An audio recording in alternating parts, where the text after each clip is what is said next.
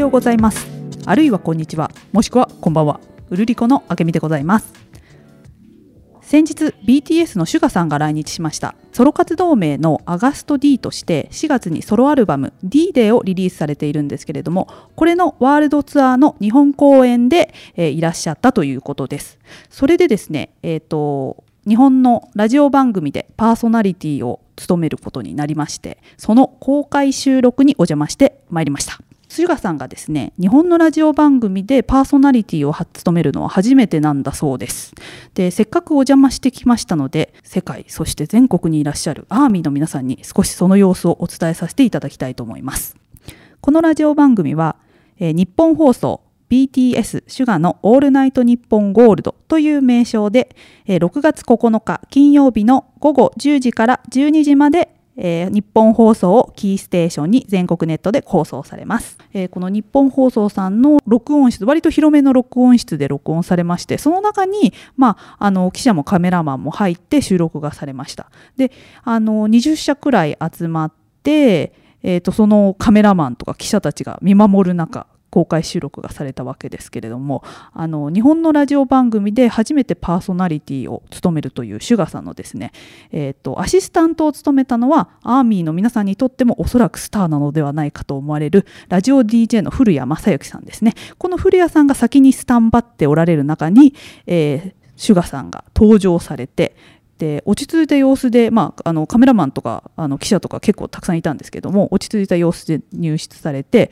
まあ、服装は黒のこのツヤ感のあるフライトジャケットのような上着にを白のシャツの上に重ねてボトムスはこう柔らかい生地の黒のストレートパンツそして黒のブーツといいでたちででまずは最初にフォトセッションがあるわけです。で、まあ、距離的にはですね、まあ、カメラマンはもう少し遠いんですけど記者私が座ってた記者席からは5メートルぐらい先にシュガさんがいらっしゃってで、まあ、取材のそのフォトセッションも含めて全体的にこのタイトな時間だったんですけどこの各社にこう丁寧にこう視線を向ける姿があの印象的でした終始落ち着かれていてでその後は、えー、机に座って私たちの目の前でこうラジオの収録が始まりましてですねこう私ラジオ収録を間近で拝見するのは初めてなんですけどこのシュガさんがお話しする内容とかを記者たちが結構、まあ、私も含めてですけどパソコンでパシャパシャ打つわけですよね。その音が入らないかなってちょっと心配になりながら、まあ、実際には入ってないんでしょうけど、まあ、あのそのような距離感で収録がされていました。であのシュガさんはこのデビュー当時からまあ何度もお会いしている古谷さんと一緒にこの笑いも交えながらリラックスした様子であのお話しされていました。その後記者には非公開だったんですけれども SUGA さんが話してみたいという小室哲哉さんとも対談されました。えーと、小室さんはですね、まあ、誰もが知るあの日本のポップスを代表するプロデューサーさんですけれども SUGA さんも韓国の歌手に多くの楽曲を提供しているプロデューサーさんなんですねでこのプロデューサー同士ならではの音楽談義であのラジオ内では盛り上がっているそうですで少しだけメディアに公開された映像だとあの小室さんの BTS の全米ヒットに対するコメントとそれに対する SUGA さんのお話。そしてこの日本の音楽についての SUGA さんの感想なども語られておりました。放送を私も楽しみにしたいと思います。それでは続いては SUGA さんがソロ活動名アガスト D としてリリースしたソロアルバム D-Day を引っ提げて行った横浜公演に、えー、行かれた高橋由紀さんにお話をお伺いしたいと思います。はいよろしくお願いしますえーと、まずあのシュガさんのこのアガスト D というソロ活動名なんですけど、まあ、ソロで活動されていて、えーと、こちらはですね、まあ、ちょっと BTS のシュガの姿とはまた違って、まあ、言いたいことをありのままにこう歌詞で打ち明けてあのラップで表現されてきておられるんですね。でそのアイドルとして口にしづらいこともたくさん歌詞にされていてこれは78年ぐらい前からソロ活動をされているんですで今回この「D-Day」というのは、えー、アルバム3部作のうちの最後の3作目でそのライブを、えー、日本でされてきたということなんですよね。そこちらに行かれたのがゆきさんで、ゆきさん、このチケット、本当に入手困難と言われているチケットなんですけれども、いかがでしたでしょうか？はい、えーと、私はあの BTS 初心者なんで、はい、あのはもちろん初めてライブ拝見したんですけれどもあのその、ま、ラッパーとしての SUGA さんのその力強いパフォーマンスはもちろん素晴らしかったんですけれどもそれと同時にその全力で参加するそのファンの方々、はい、きっと皆さんアーミーの方々だと思うんですが、はい、その様子にも結構圧倒されてまいりました。まずあれですかね。こちらのアルバムの D デーに沿ってこう曲がを展開していくっていう感じだったんですそれが必ずしもそうではなくて、はい、D デーとあとこれまでに発表されたソロナンバー、えというものがこう順なんていうんですかね。いろいろミックスして、えー、組まれたセットリストだったと思います。最初このヘグムで始まるんですそうですね、はい、ちなみにこのヘグムはですね解禁ということを意味していてあの解禁、えーと、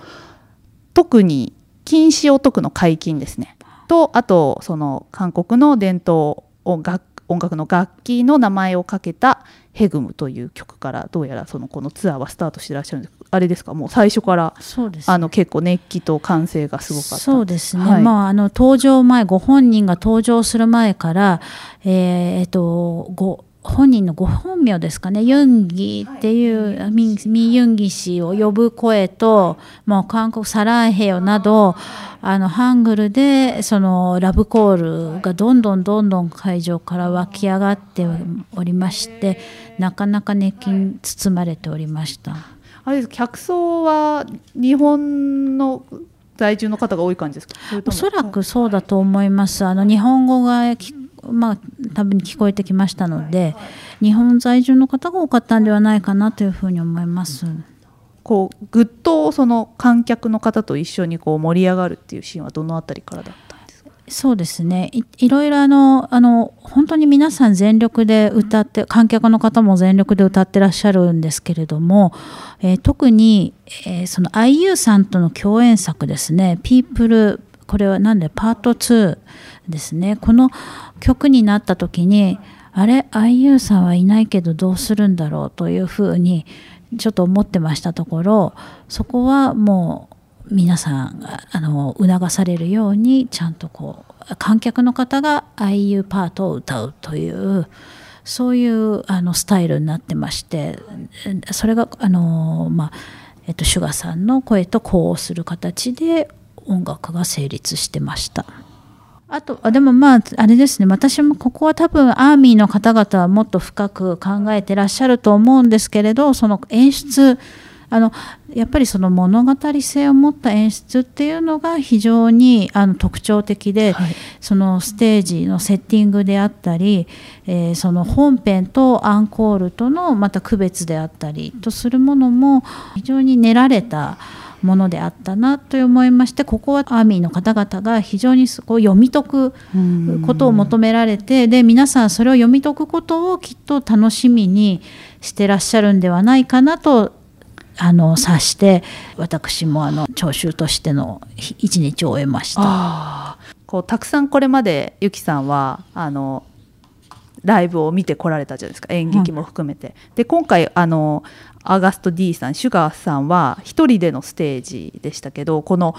なんていう観客と一体になっていく感じ巻き込み方みたいなのもそうです、ね、ありますか？あのペンライト皆さんペンライト持ってますけれどもそれはまあ今よくいろんなアーティストの方が行っているように、えー、こうコントロールされるその、えー、主催者側がそのペンライト何色がこをここで点滅させるとかそういうことを全部あのプランニングできるようになってるんですがそういったことも含めて、えーとまあ、観客が演出に加わるというスタイルを徹底していらっしゃるんだなということをとても実感いたしました。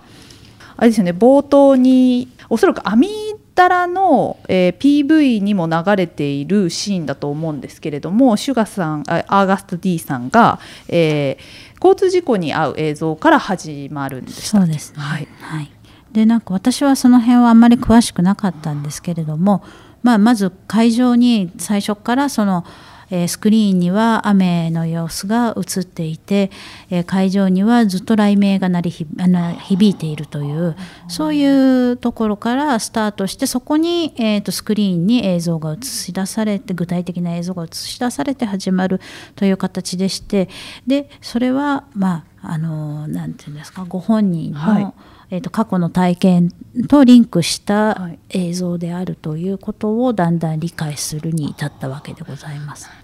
えー、とちょっと説明をさせていただくとですねシュガさんは、えー、と練習生時代にあのアルバイトしながら練習生をされていたので、えー、とすごいもう毎日バイトと練習生生活すごい忙しいわけですね。そんな中で、えー、とバイクで交通事故に遭って肩を怪我されるんですね。でその後そのデビューした後も手術とかされているんですけどもおそらくその記憶を映像にされてあの映し出したと思われてますね。